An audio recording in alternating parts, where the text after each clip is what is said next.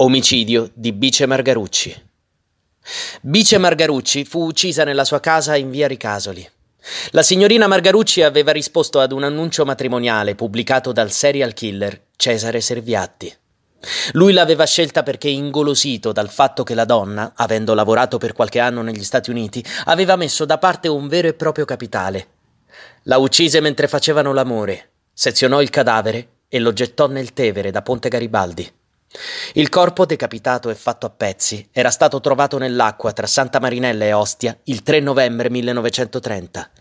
Serviatti uccise sette donne.